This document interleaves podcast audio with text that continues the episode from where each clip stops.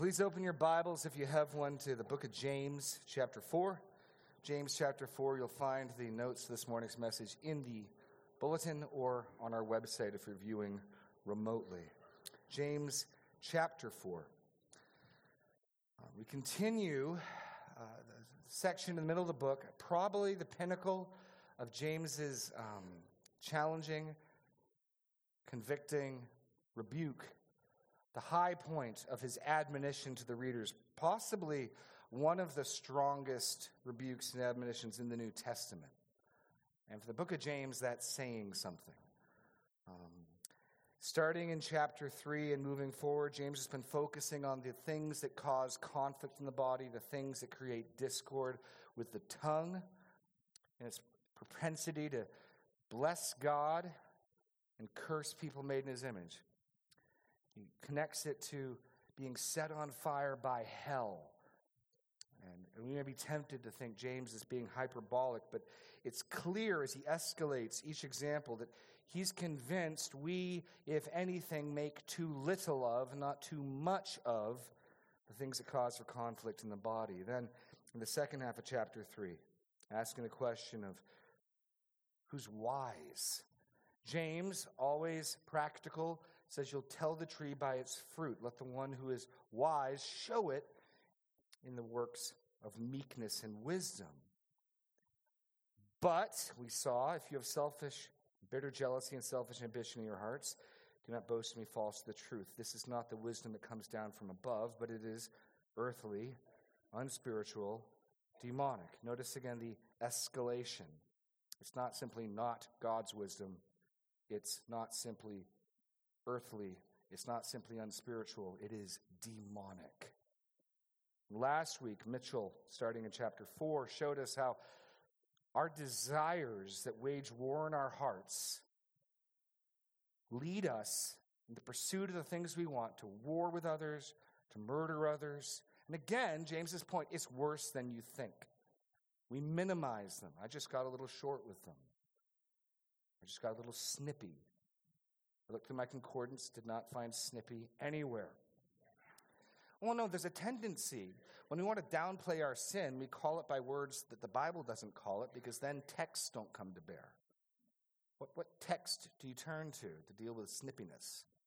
Anger. Oh, there's just all sorts of passages coming in. And so this morning, the progression continues. James was showing us that our interpersonal conflict in the body is far, far worse than we think. Now he's going to take it up a step even further.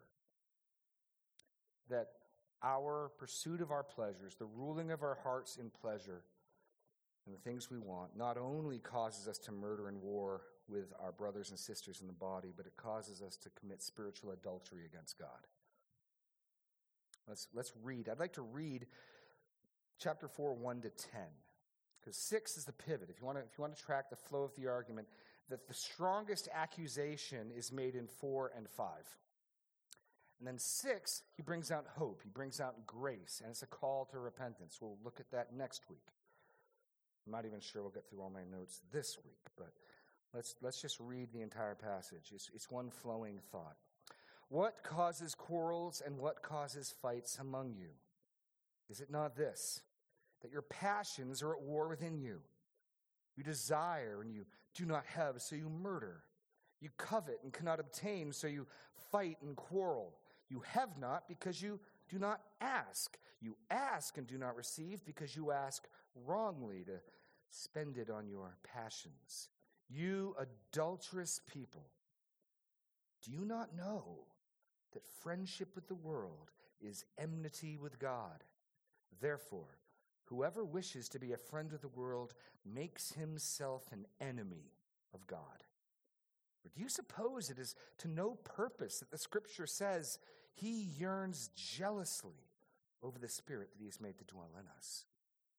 But he gives more grace. Therefore, it says, God opposes the proud, but gives grace to the humble. Submit yourselves, therefore, to God. Resist the devil, and he will flee from you. Draw near to God, and he will draw near to you. Cleanse your hands, you sinners. Purify your hearts, you double minded. Be wretched and mourn and weep. Let your laughter be turned to mourning and your joy to gloom. Humble yourself before the Lord, and he will exalt you. Lord God, as we look at this challenging passage, I pray that you would give us grace to receive it. It is a hard word, and we are tempted to flatter ourselves and ignore our faithlessness to you. But Lord, because you give more grace, because there is a remedy, because there is forgiveness, because there is restoration, do not allow us to minimize our sin, to flatter ourselves, but let us see the ugliness of sin in our hearts and our lives, the ways that we stray from you. And let us heed your call and trust in your greater grace. In Jesus' name, amen. You can see that really this is one flowing thought. In some senses, this is a flowing thought that started in chapter 3. Uh, the chapter division isn't even terribly helpful in my mind. And, and themes are united here. For instance, if you turn back to chapter 3 to give you some of the flowing thought. At the heart of demonic wisdom, we learned in verse 14, is bitter jealousy and selfish ambition. That's what's at the heart of demonic wisdom. Well, last week we saw what's at the heart of our conflict? Verse 2 You desire, you do not have, that's, that's some of the same word family for selfish ambition and you covet. Same words. So you get the connection of thought. At the root of demonic wisdom is selfish ambition and coveting, and at the root of our interpersonal conflict are the same two things. And he defines those two things in verse 1 as your pleasures, your desires. Well, that's what shows up again here. We're dealing with the same thing. We're, James is showing us from different angles it's evil, he shows us first, sort of conceptually, how the world's wisdom and these values lie against the truth and are opposed to God's wisdom. He shows us how selfish ambition and coveting leads to all of our conflict, great and small, from world wars to temper tantrums in bedrooms. All of it stemming from that. Now, he's going to show us how that same evil theme those same desires, those same pleasures, what they do vertically with our relationship with God. And it's worse than we think. But there's more grace. I, we're going to primarily get to that next week, but I got to say that up front. Don't be afraid to receive God's full diagnosis. If this message this morning is hard, it's because God wants to restore you. He gives more grace, He wants peace. The worst place we could be, I think, is to make ourselves God's enemy, which is what the text says, and yet tell ourselves, no, no, no, I'm his friend. We're at peace. We're reconciled. No, better to see the enmity we have with the Lord and to repent, to humble ourselves, and to receive his greater grace. Okay, that's all introduction. We got to pick up first with the impotent pursuit of pleasure. This is how James connects the interpersonal conflict with the vertical. The interpersonal conflict with the vertical. The impotent pursuit of pleasure. I say impotent because here the, the desires are unfulfilled. You do not have because you do not ask. You ask and you do not receive because you ask wrongly. What's being pictured here is, is these desires that have already fought for and taken control of the heart, desires that aren't necessarily for bad things in and of themselves but desires that rule, desires that are the ends, final, desires that have become idols in the heart. They rule, and here these desires are unfulfilled. So, the impotent pursuit of pleasure. We learned that you pursue what you desire without prayer. When you're in this state, when your heart is ruled by your pleasures and what you want, when that is your greatest priority. You pursue your desire without prayer. You do not have, the end of verse 2, because you do not ask. Now, again, James is riffing off of Jesus' teaching. I mean, Jesus made very clear statements Ask, and you will receive. The one who seeks finds. The one who knocks will be opened. Or which one of you, if his son asks him for bread, will give him a stone? James has already indicated that God is generous and giving in chapter 1. We know he's the father of lights from whom every good gift comes. And yet, there's a tendency when we want what we want, we're to get it. We take matters into our own hands. We don't talk to the Lord, we go pursue it ourselves. You pursue your desire without prayer. Why? Because you're too busy warring with others. You're too busy warring with others. That's the conflict we just saw last week. I know how to get what I want. I know what I have to do to get what I want. And I don't want to humble myself and ask for God's help. I'll just reach out my hand and take it. I'll just bark at my children and leave me alone. I'll just glare at my wife and she'll stop bothering me. I'll get what I want. And I'm, by pursuing it in that way, I am warring. And what I'm not doing is praying. You see, what's, what's in view here and why I think James set up wisdom at the end of chapter 3 is it's not just the objects of our desires that he's got in view, but the strategy of, of getting them. How will you get your object? You want something. I mean, and this could be the challenge of trying to determine if I want something too much, right? I mean, that was the test for Abraham. It is good for Abraham to love Isaac. God wants to test Abraham, but Abraham, do you love Isaac more than you love me? Right? Loving your children is a good thing. Can you make an idol out of your children? Absolutely, you can. And you frequently won't know that you've done that until you're tested on it. I hope I have not made my children an idol. I hope I've not made my wife an idol. I'll find out the day the Lord tests me. I recognize it's a possibility. I pray He'd guard my heart from that. But I don't know until I can't have both. When I have to choose, which one do I pursue? That's, that's when you find out. So it's about the strategy. You're too busy warring with others because you walk in worldly wisdom. That's, that's the connection. It's not that he's saying we have this innate desire to kill and murder. Look at the language of verse 2. You desire and you do not have, so you murder. The murdering is brought in as a strategy to get the desired object. There are some people who maybe just want to go clobber somebody. That's not what he has in view here. You want something, and the strategy you adopt to get it is to fight. It's not hyperbole. It's not exaggeration. This is exactly what Jesus said. You hate somebody in your heart, that's a little murder tree. And yes, its full grown, mature fruit involves killing people. But the baby swatting at you because it's angry that you took its toy, those are little murder berries. No, they are. You think of an 18 year old flailing around. People fall to the ground, people go to the hospital. We only laugh because of how powerless the child is. But at heart, in its heart, it's that little murder tree. It's a sapling murder tree. The same thing with warfare. See, the wisdom of the world advocates it kills for what it desires. If you get in my way, I'll knock you down. It's from the beginning of the book of Genesis. You remember Lamech, the first poet and songwriter in the Old Testament? Chapter 4, Genesis, Cain's great grandson calls his wives together and he tells them what he does to the guy who disrespects him. The guy who wounds him, I pay back. The wisdom of this world says do what you need to get what you want.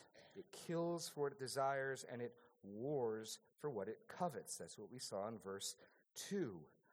Not hyperbolic language. Let me read a couple passages to you. Proverbs 12:18 There is one whose rash words are like sword thrusts. The tongue of the wise brings healing. Psalm 55, 20 to 21. My companion stretched out his hand against his friend. He violated his covenant. His speech was smooth as butter, yet war was in his heart. His words were softer than oil, yet they were drawn swords. The Bible consistently speaks of the warfare we can make, not with real swords, but with our words, with our actions. We can get into conflict with others. We would do well to name it that. You're likely, husbands, going to get a lot more um, attention from your wife and, and grab her attention when you come and say, I'm sorry I was warring with you, than you do when you say, Sorry I was snippy. At least I know I get my wife's full attention when I, when I speak that way.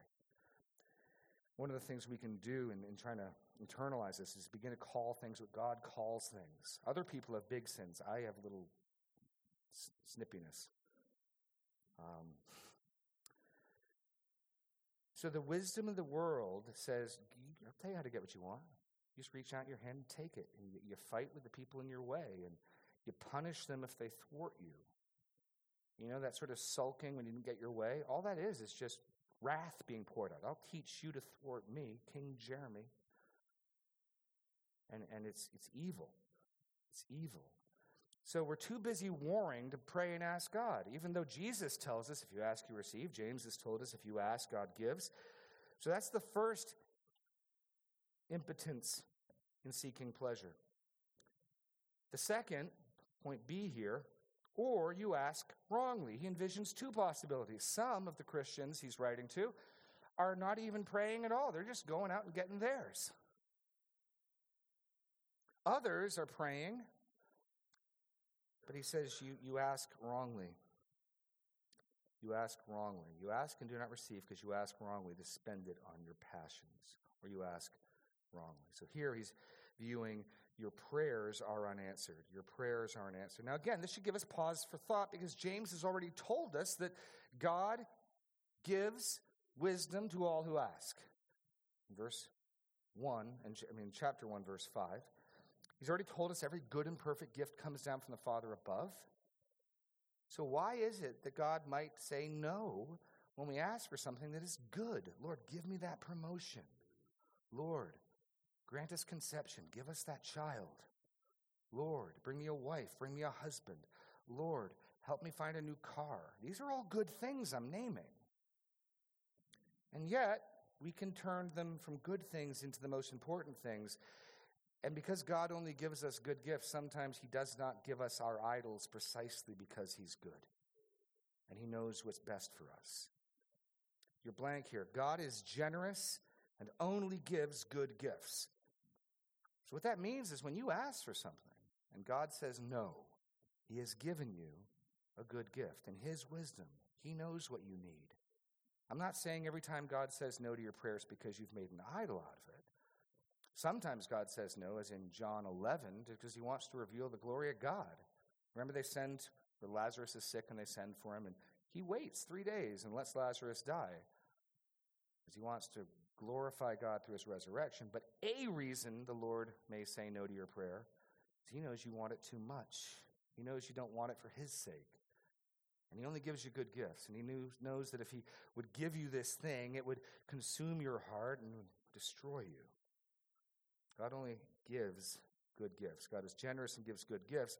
But we also got another warning in chapter 1. Turn back to James 1. After that promise of God giving, there is a condition, right? If any of you lacks wisdom, verse 5, let him ask God, who gives generously to all, but not reproach. It'll be given him. But let him ask in faith without doubting. The one who doubts is like a wave of the sea that is driven and tossed by the wind. That person must not suppose that he will receive anything from the Lord. He is a double minded man, unstable in all his ways. Now remember, when we studied this, I suggested you the idea of doubting really is the issue of inward division that double minded, the term that either James or Paul, as best as we can tell, created, coined, split, sold, all the way down the middle of the being. There's this divide, there's a vacillation.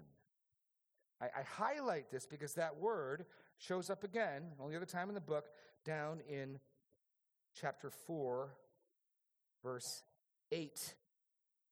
These are connected ideas when he calls these people who are worshiping their desires or pursuing their desires to repentance, he tells them in verse 8, Cleanse your hands, you sinners, purify your hearts, you double minded. So perhaps the reason why the Lord doesn't give us what we ask for is because we ask wrongly to spend it on our pleasures. We're asking in a double minded way, we're asking inwardly divided. We're not coming sincerely as God worshippers, but we're coming as stuff worshippers. Double minded. In fact, I'd like you to turn to Ezekiel 14. There's a, there's a poignant picture of this in, in Ezekiel. Um, this, this is uh, the only passage in the Bible that I know of that directly speaks of heart idols. And I think it fits our theme here very well. You'll remember Ezekiel is taken to the Chebar River, one of the earlier waves of the deportation to Babylon. Israel has not, sorry, Israel, Jerusalem has not yet fallen. And so the people by the Chebar River, people by Ezekiel, they want an update on how Jerusalem's doing. We read in chapter 14 Then certain of the elders of Israel came to me, and they sat before me. That looks good. They're respectful. They're sitting before the prophet. They've come to God's prophet. They've come to the right place. You want a word from God, you go to God's prophet. They come and they adopt a respectful posture. This is looking good again. The word of the Lord came to me Son of man, these men have taken their idols into their hearts and set the stumbling block of their iniquity before their faces. Should I indeed let myself be consulted by them? So Ezekiel wouldn't necessarily be able to tell this overtly, but the Lord tells him supernaturally. They may look like they're sincere God worshippers, they may look like my faithful people. They've taken idols into their hearts. Therefore, speak to them and says, Say to them, Thus says the Lord God, any one of the house of Israel who takes his idols into his heart and sets the stumbling block of his iniquity before his face, and yet comes to the prophet, I, the Lord, will answer him as he comes with a multitude of his idols, so that I may lay hold of the hearts of the house of Israel, who are all estranged from me through their idols. Therefore, say to the house of Israel, Thus says the Lord God, repent and turn away from your idols and turn away your faces from all your abominations. For anyone of the house of Israel, the strangers who sojourn in Israel, who separates himself from me, taking his idols into his heart, putting the stumbling block of his iniquity before his face, and yet comes to the prophet to consult me through him, I, the Lord, will answer him myself, and I will set my face against that man, and I will make him a sign and a byword, and cut him off from the midst of my people, and you shall know that I am the Lord. Let me, let me summarize. If you're going to worship other gods, you do better to not pretend to worship the living God. The Lord is provoked to extreme because of their hypocrisy, their insincerity. It's, it's worse. It's not good to go worship other gods. It's not good to take idols into your heart. It's worse to do so and pretend you haven't to come sit before God's word. That's similar to what James is saying here.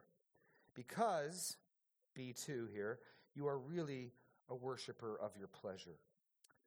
Worshiper of your pleasure. Pleasure, in and of itself, is not a bad thing. God gave us all good things to enjoy. There's all sorts of pleasure in this world the pleasure of art and aesthetics, sunset, sunrise, pleasures of food and culinary taste, pleasures of music, pleasures of fellowship, pleasures of sport and leisure, pleasure in work. There, there's a lot of pleasure in this world. But when pleasure, whatever it is that pleases us, sits on the throne of our hearts, we, we are no longer worshiping God, but we're worshiping the stuff.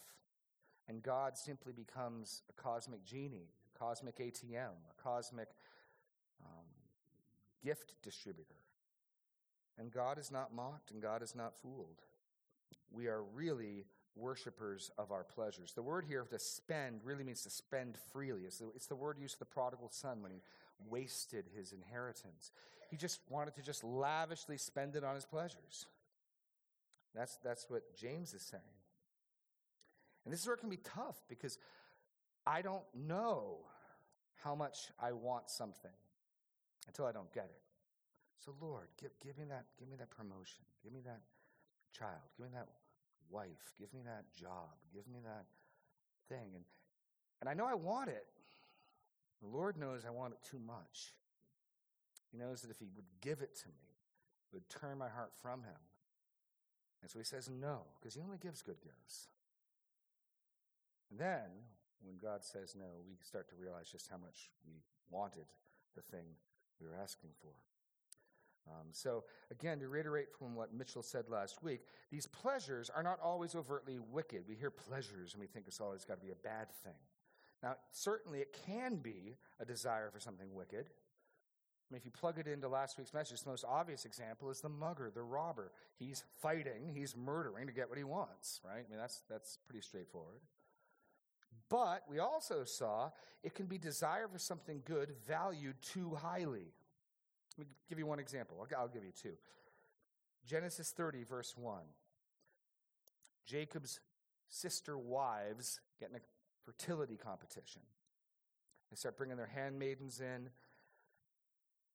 And in Genesis 30, verse 1, Rachel saw that she had bore Jacob no children. She envied her sister. She said to Jacob, Give me children or I die. That is when you want a good thing too much. And God gave her both. I'll give you children, then you die. And she died in the childbirth of her second born son. That's wanting a good thing too much.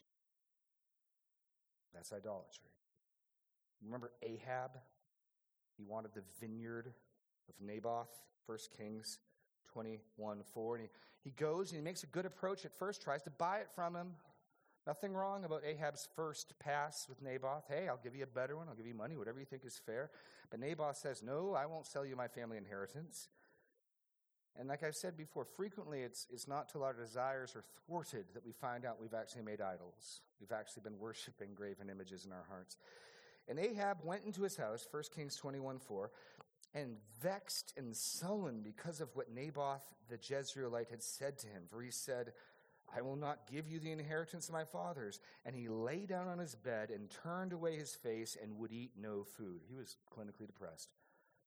And his wife comes in and they hatch a murder scheme where they accuse Naboth of blasphemy. He's put to death. And then all of a sudden, that vineyard's on the market. Exactly the type of thing James is talking about. Wanting a vineyard is not a bad thing. Ahab doesn't find out how badly he wants the vineyard until he can't get it. So it's a mistake to think we know the state of our hearts. While we're getting what we want, I don't really know how much I want it. I mean, you get this. You don't. While my neck doesn't have a shooting, last week I was chopping some wood. I had a nasty pain in my neck. I didn't realize how much I don't want a pain in my neck till I got one. And then all of a sudden, I really don't want that. And I don't realize how much I prize my comfort, prize the full use of my body until I don't have it. So, um, our desire for something good valued too highly. So, so here's the thing God's given us all these good things to enjoy, but He's given us them to enjoy in Him and for His sake. Augustine famously said in his Confessions, He loves you too little who loves anything together with you, which He loves not for your sake. Which He loves not for your sake. So, the real test of an idol in your heart is this Will you sin to get it? Will you sin to keep it? Will you sin if you don't get it? Can you still worship the Lord? Give thanks if you don't get it. Now, there's still room for sorrow, there's still room for grief. Every, every time the Lord takes one of his sons and daughters home and leaves grieving family members, the question is can they, in their grief, still worship the Lord? And we're okay. Or you could be like Ahab, lie in your bed and pout. Well, it's worse than even we think. Than that. James's next statement in verse 4 is so strong and out of character for him that some of the copyists even struggled with this. Uh, some of your translations, if you're using the New King James or the King James, it doesn't say you adulterous people, it says you adulterers and adulteresses. The Greek just says adulteresses. The ESV's footnote's way better than the ESV. He's, he's calling the combined address churches adulteresses, harlots. Direct address. Up till now, it's always my beloved brothers, my beloved brothers, my beloved brothers. Now it's harlots. And we're likely to, what are you talking about, James? What are you talking about? As we consider the deadly danger of spiritual adultery, the deadly danger of spiritual adultery. James needs us to see it's worse than we think when these desires rule our heart, when we are worshipers of them instead of God. What he's saying is when we want the gifts rather than the giver, when we want the stuff more than the God who gives the stuff, when we want the creation more than we want the creator, we are guilty of spiritual adultery. The fact that he uses the feminine plural is key. It's not adulterous people. Plural masculine nouns, like my brothers, can absolutely be used to speak to a mixed group, just like you might say, you guys, the group of men and women. But the reverse is never true. By putting it in feminine plural, adulteresses, he's making a very clear connection with the Old Testament and God's repeated metaphor of Israel as God's unfaithful and adulterous wife. He's applying all of that to the church. Such a pursuit of pleasure is really adultery against God. I want to pause and make another point. It's not that such pursuits are like adultery. We learn that God created marriage to image the reality of God's relationship with his people, of Christ and the church. The real thing is the union of God and his people in Christ and his church. Marriage is the thing that's kind of like that. And so here, he calls the church guilty of violating that covenant. It's not like adultery, it is what adultery at its heart is. And we need, we need to not choke on this. We need to receive this. Such a pursuit of pleasure is really adultery against God. So, point one let's take a look at the Old Testament context. Israel broke her covenant with the Lord. Let me show you one of many passages. Turn to Jeremiah 3. Jeremiah 3.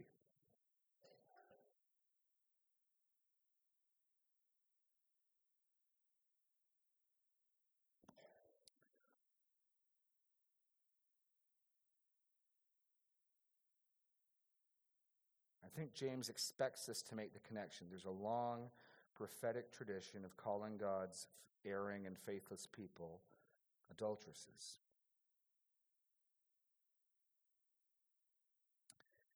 Jeremiah 3, verse 6.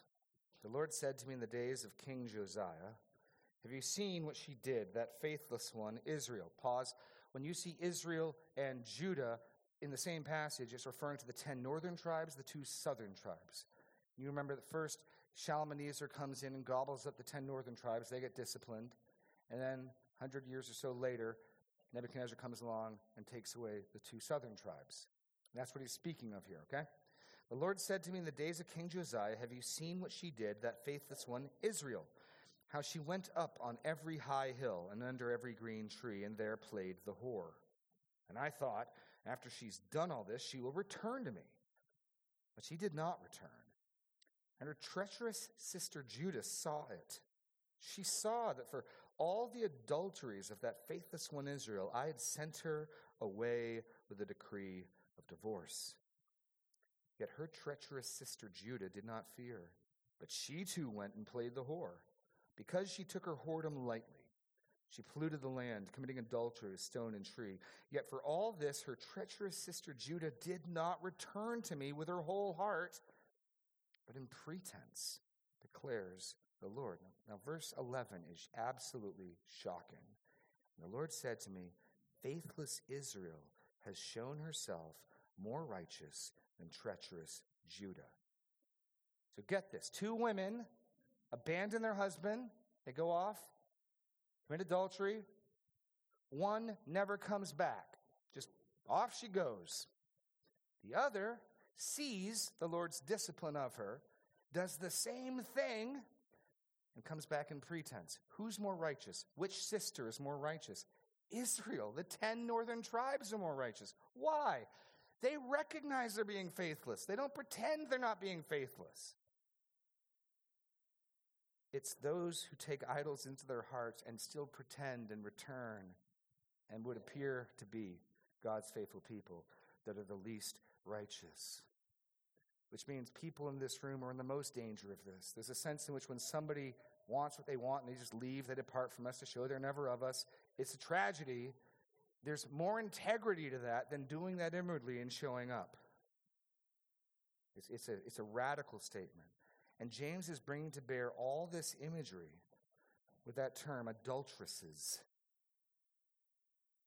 And it's missed with adulterous people or adulterers and adulteresses. No, he's, he's bringing the prophetic pattern of calling God's people to repentance from their faithlessness to him.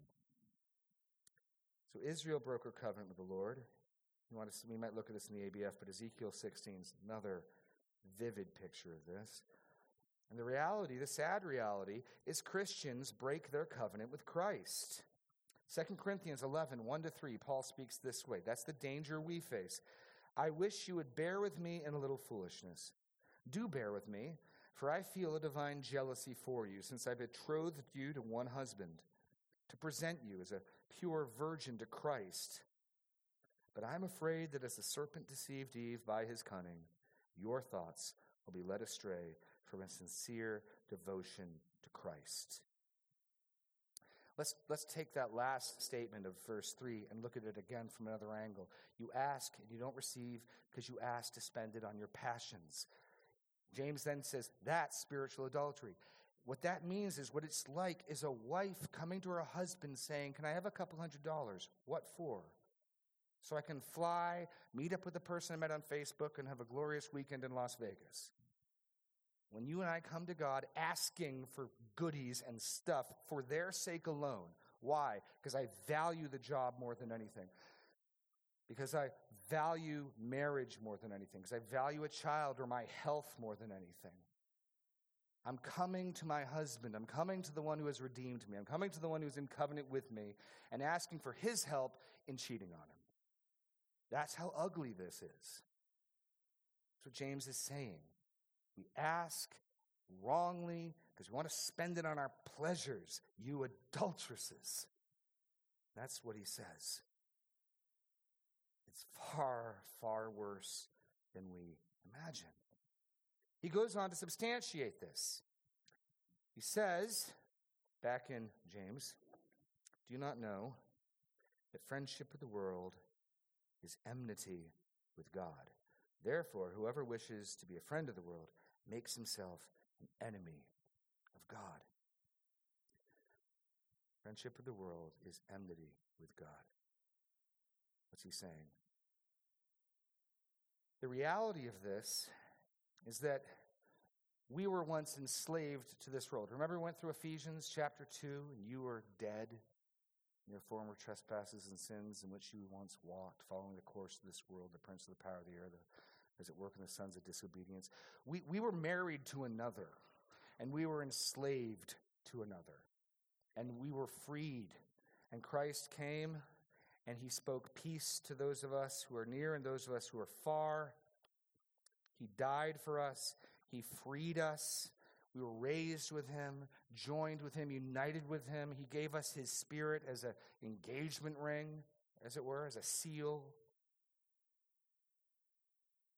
then what do you think in that metaphor it means when we go and flirt with and spend time with our old lover and master, the world? What do you think that means?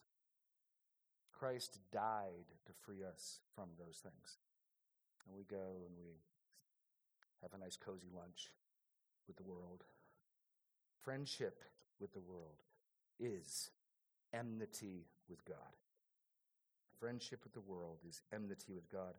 Therefore, he says, whoever intends to be a friend of the world. Now, that word intends, I think, is key. For all of us, the temptation to love the world is present. That pulling that we have to fight against. I think the word in this text is a little stronger. It means to decide. I, the person who wants to do both, I'm going to stay married to Christ and I'm going to flirt with the world.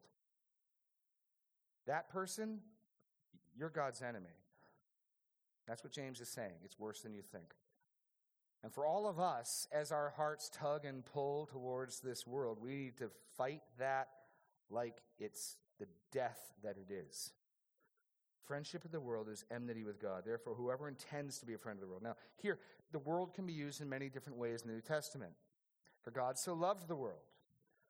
The world can also be viewed as a big space. Here, I think what's clearly in view is loving the world's values and by adopting its wisdom and methods. It's the world system, the value structure of the world, the wisdom of the world. It's valuing what the word values. We've already seen that earlier in chapter 2, right? Where they, they're, they're given the good seats to Mr. Goldfinger, the, the purple robe. Because the world values wealth, and so the church was valuing wealth. They'd adopted the world's values. We can do that. We saw at the end of chapter 3 they'd adopted the world's wisdom in pursuing their values. So we are guilty of loving the world, being a friend to the world, when we begin to shift our values that God has given us of what's important in life for what the world says is valuable, and when we begin to pursue those objects with the wisdom of the world. That is what is in view here. Jesus spoke of this in Luke 8. What choked out the seeds that it bore no fruit that fell on thorny ground? Luke 8:14. As for what fell among thorns, they are those who hear, but as they go their way, they are choked by the cares and riches and pleasures of life. Choked by those things. First John says even more starkly, do not love the world or the things in the world. If anyone loves the world, the love of the Father is not in him. But that is a drastic statement. If anyone loves the world, the love of the Father is not in him. I think John and James are speaking at the same level of intensity with the same stakes. For all that is in the world, the desires of the flesh, the desires of the eye, and the pride of life, is not from the Father, but is from the world. World was going to drag you to hell with it. The world and its passions and the worldlings in it are, are careening towards the abyss. And Christ comes and dies and marries the church. Technically, is betrothed to the church. The wedding feast of the Lamb is yet future. And we would go and flirt with and spend time with, become friends with the one from whom we were freed. It's the ultimate act of betrayal and disloyalty. And we think we can have it both ways. I don't think it's that we want to forsake our husband and our, and our Redeemer, but we think we can do both because we don't think it's as bad as it is, which is why I think James is spelling it out for us. Makes himself God's enemy. Pick up the pace here. Makes himself God's enemy. That's a strong statement. Elsewhere in the Bible, we read about God disciplining his children, God correcting us. Here, this is a strong term. The person who intends to do both, the person who I, I want to, I plan to, I intend to be friends with the world and stay united with Christ, I have, if I do that, made myself God's enemy. I have made myself God's enemy. And again, this goes back to Jesus' clear teaching. Why? Because you cannot serve two masters. Matthew 6 24. No one can serve two masters. You'll either hate the one and love the other, or he'll be devoted to one and despise the other. You cannot serve God and money. You will grow to hate the other. This also then means that worldliness is the anti gospel. What do I mean? The message of the gospel is you who are far from God can have peace with him. You can be at peace with your Creator. He doesn't have to be your enemy. You don't have to be at war with him. You can be at peace. You can enter his household and enter his family and become his son and his daughter. Would, would you have peace with God? Now, that's the message of the gospel. Jesus shed his blood on the cross so that you can be at peace with God. Here's how you can be his enemy it's the opposite of the gospel. What does the gospel bring? Peace between God and man. What does worldliness bring? You're his enemy. It's worse than we think. We don't want to believe that. We want to think, God will, God will overlook this. It'll be okay. We want to think, it's fine. James says, no, some of us here through our willful desire to worship and serve the things of this world, have in fact made ourselves God's enemy. And we're going to have to pause here for a time of communion, but I got to give a word of encouragement and hope. We got to at least look at verse 6. He gives more grace. But don't misunderstand that. Sometimes I think Christians think, He gives more grace. Yeah, God's great. He just overlooks things. He'll forgive me. It's fine. What is the grace God gives? The prescription to weep and howl and lament. That's how God gives more grace. Abase yourself. Become undone. A broken spirit and a contrite heart. These God does not despise. Despise. That's the grace He gives. That's the call to return. It's like saying to an adulterous wife, if you will get down on your knees and beg for forgiveness, your husband will take you back. There's more grace.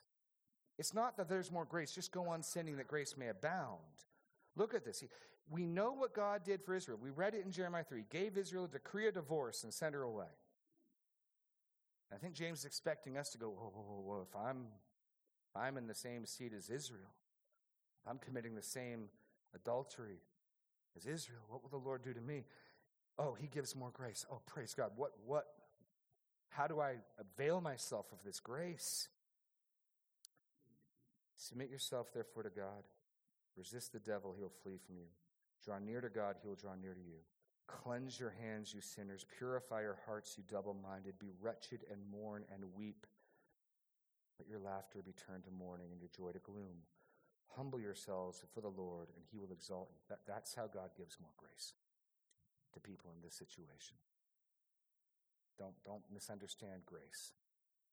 There is a path of return, there's a path of reconciliation, there's a path of peace, and it involves abasement, humbling of self. We're to turn now to come to the Lord's table. Um, in one sense, have table fellowship with our God and Savior, with our betrothed husband. He, he invites all of you to come who know Him through faith. He, he invites you to come not in your sinlessness, but in sincerity.